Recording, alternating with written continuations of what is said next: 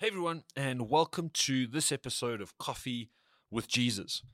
One of the things that living in South Africa has taught me is to be grateful for the little things. Often, uh, we don't have access to something as simple as electricity because of load shedding, which, for those of you listening from other countries, it's a, it's a long story. Sometimes we also don't have access to water for whatever reason. And I've realized in, in those times when we don't have access specifically to water, how often I engage with it. I'm constantly drinking a bottle of water or filling water bottles or making coffee or washing something. In fact, many of us engage with water so much, but we don't often stop to think about it. There is, however, a moment in Scripture where we see a specific give a specific focus given to water and two other liquids. And today we're going to unpack this passage and ask how can we live conscious of these things in our lives. And so the title for today's message is WOB, WOB, standing for water, oil, and blood. If you are new to our podcast, welcome. For those of you who tune in week in and week out, thank you again for joining us. As possible, we release this podcast every Tuesday. And again, the point of this podcast is simply to spend 10, 15 minutes together, wherever you are, perhaps over a cup of coffee or tea, perhaps on your way to work, dropping the kids off, waiting for your kids at a sporting event, perhaps even a gym. And in these 10, 15 minutes, we talk about something from Scripture that may help us become more like Jesus or reflect Him more to the world around us.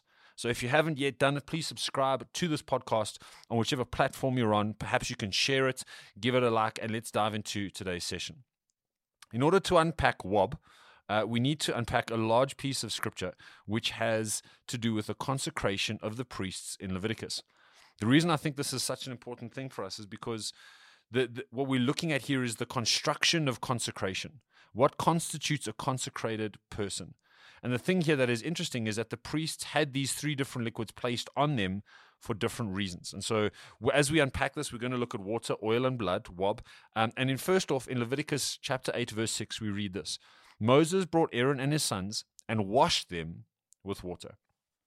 First thing we see, the first thing that's placed on Aaron is the washing water. And water in the temple and tabernacle always is associated with cleanliness and holiness part of our consecration, part of our journey of discovering who God is calling us to be, uh, is the removal of that which makes us unclean.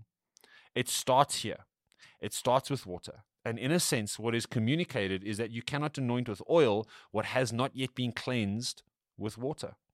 What does water do? It removes the dust and dirt of everyday life. Life is messy we go through stuff, and that stuff can knock us, it can dirty us, it can make us feel unworthy to be in the presence of God. We experience things that stick to us and take our thoughts in specific directions and kind of make us go in the opposite direction that God's calling us to go. Someone, here's an example someone cuts you off in traffic. Perhaps load shedding doesn't come back on when it's supposed to again. If you're not in South Africa, God bless you your coworker does that thing again. Your spouse annoys you by doing that thing again. Your teacher berates you. You look at the website again. Whatever it is, life has a way of making us feel unholy. The world has a way of making us feel unclean. And there are countless things that life can throw at you to do this, that, that just take the sheen off of your life. What, I'm, what, what the scripture reminds us is that we need to consistently wash ourselves with water. And Jesus said, He Himself was the source of living water. He doesn't just want us to wash ourselves with any water, He wants us to be washed with living water. He said this in the Gospel of John whoever believes in Him would have living waters flowing from them. And so we're not only called to be cleansed by living water, but we are called to be conduits of living water to the people and the world around us. Yes, life can knock us and we need to be cleansed, but we also need to go beyond that. We can be a cleansing force for our world. The Old Testament was clear. If you touched something unclean, that uncleanliness would pass to you. Think about the the rules for lepers, the rules for touching a diseased garment. If you touched anything that was unclean, if you touched a corpse of an animal, if you touched an unclean animal, you became unclean. The, the, the transfer process was uncleanliness made what was clean unclean. But then what happens is Jesus comes. Jesus steps into our world and he goes and he lays hands on the sick. He touched lepers, and their uncleanliness didn't come to him. His holiness was imputed to them. They became clean, they became healed because there was now a greater source of holiness. There was a greater source of cleanliness. Holiness flowed from him to those who were unclean. And we are called to be his ambassadors in our world. We are called to be the people who go into the, the world, engage with people who are dirty, who are a little bit unclean. Life has messed with them. And we are called to be a, a conduit of that living water to those people in our world. And so, can I ask you right off the bat, when it comes to the water in this passage, have you been washed? Are you clean? Have you allowed the presence of Jesus to wash you clean? And if you have, are you then now a conduit of that holiness and cleanliness to the people and world around you? And so it starts with water. We get it. We need to be washed. We need to be purified, sanctified, cleansed. Secondly, in verse 12, we read this He poured some of the anointing oil on Aaron's head and anointed him to consecrate him. So we start with water, and the next thing we see, is anointing oil poured over Aaron's head. The oil of the anointing represents the spiritual anointing, the Holy Spirit that Aaron received in that moment. It would have flowed. Think, just imagine this. Yeah, Moses pours it on his head, and the oil. I don't know if you've ever had oil on you. It flowed down, not quickly, slowly. It would have gotten into his hair, his beard. It would have dripped onto his clothes, and so from the head down, the oil would have covered him, seeped into his hair follicles, into his clothing. And the Holy Spirit comes on us. In the same way, it transforms us, it gives us a new feeling. It doesn't just transform us, it empowers us to do the works of the kingdom of God. Aaron operated in his high priestly role from the anointing, not to earn the anointing.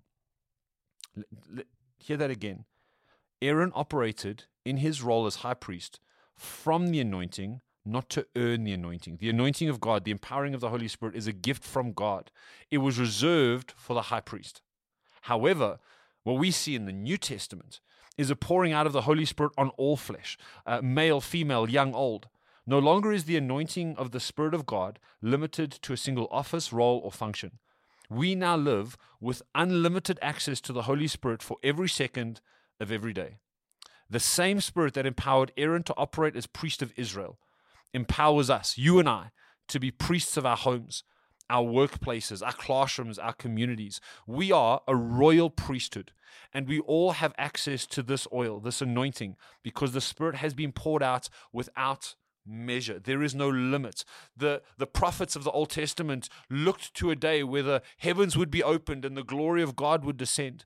We live in a day where the veil has been torn, where the presence of Jesus through the Holy Spirit is here with us. All we have to do is be awakened to it and surrender to it. Our senior pastor, Pastor DJ McPhail, often talks about the fact of when we get saved, we receive the Holy Spirit, but at the baptism, we surrender to Holy Spirit. At, at, at Holy Spirit baptism, we surrender. And so at, at, at salvation, we have the Holy Spirit. At surrender, He has us. And when we surrender to Him, we begin to sense that oil transforming our thinking, our feeling, our doing. That, that oil, just like it flowed down Aaron, it flows down us. And we, yeah, we, we, we sense a difference because we are now empowered and anointed. Not because we've earned it. You do not earn this, you receive it through surrender.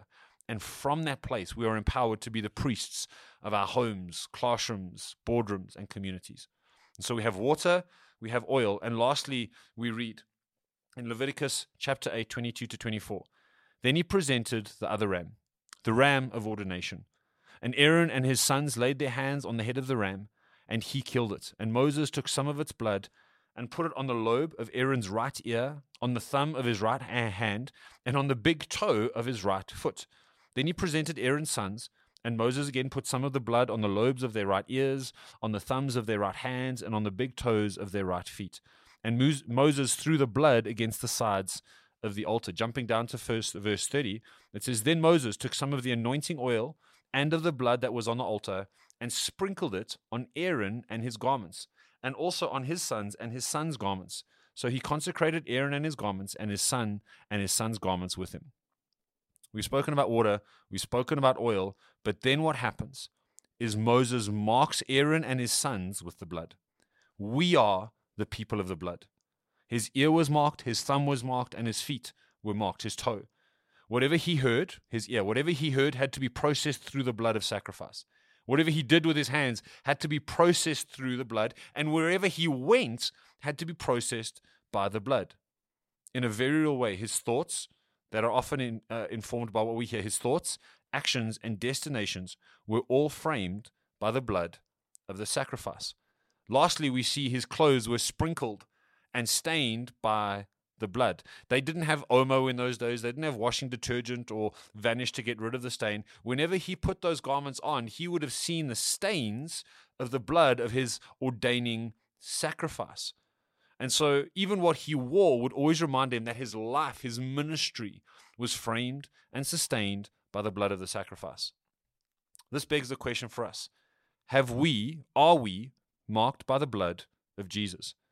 You see, you may be Christian, you may follow Jesus, you may take communion regularly, but do you live as though you are stained by the blood of Jesus? Do we process what we hear and think through the blood of Jesus? When someone's gossiping, when, when, when you're going down a specific pattern in your thinking, do you allow the blood of Jesus to frame that? Do we process what we do and where we go through the blood of Jesus? Is, is what you do consistent with his sacrifice? Is where you go okay for Jesus. As followers of Jesus, we are defined by his blood. Even in our church history, there were some churches that painted their doors red, signifying that we come into the body of Christ through his blood. And when we go out into the world, we again do so through the blood of Christ. We engage with his body and the world through his blood. So, water, oil, and blood. Wob. Have you been? Here's, here's a few questions to, to perhaps think about this week. Have you been washed clean by living water? And are you now a conduit of that water? Secondly, have you allowed the anointing of the Holy Spirit to lead and empower you? And lastly, have you been marked by the blood of Jesus? If I were to follow you for a day, for a week, would I sense the presence of those three things water, oil, and blood? Would I sense his cleanliness? Would I sense his anointing? And would I sense his blood on your life? Or is there some other thing that defines you. My prayer for you and I today is that we would be people of the water, the oil, and the blood. We would be wob kind of people. Man, I pray this has encouraged you. I pray that you just resonate with this and think about this during the rest of your week, and you would allow the water of his cleansing, the oil of his anointing, and the blood of his sacrifice to lead you, to guide you, to frame you. Have an amazing week. We will see you same time, same place next week.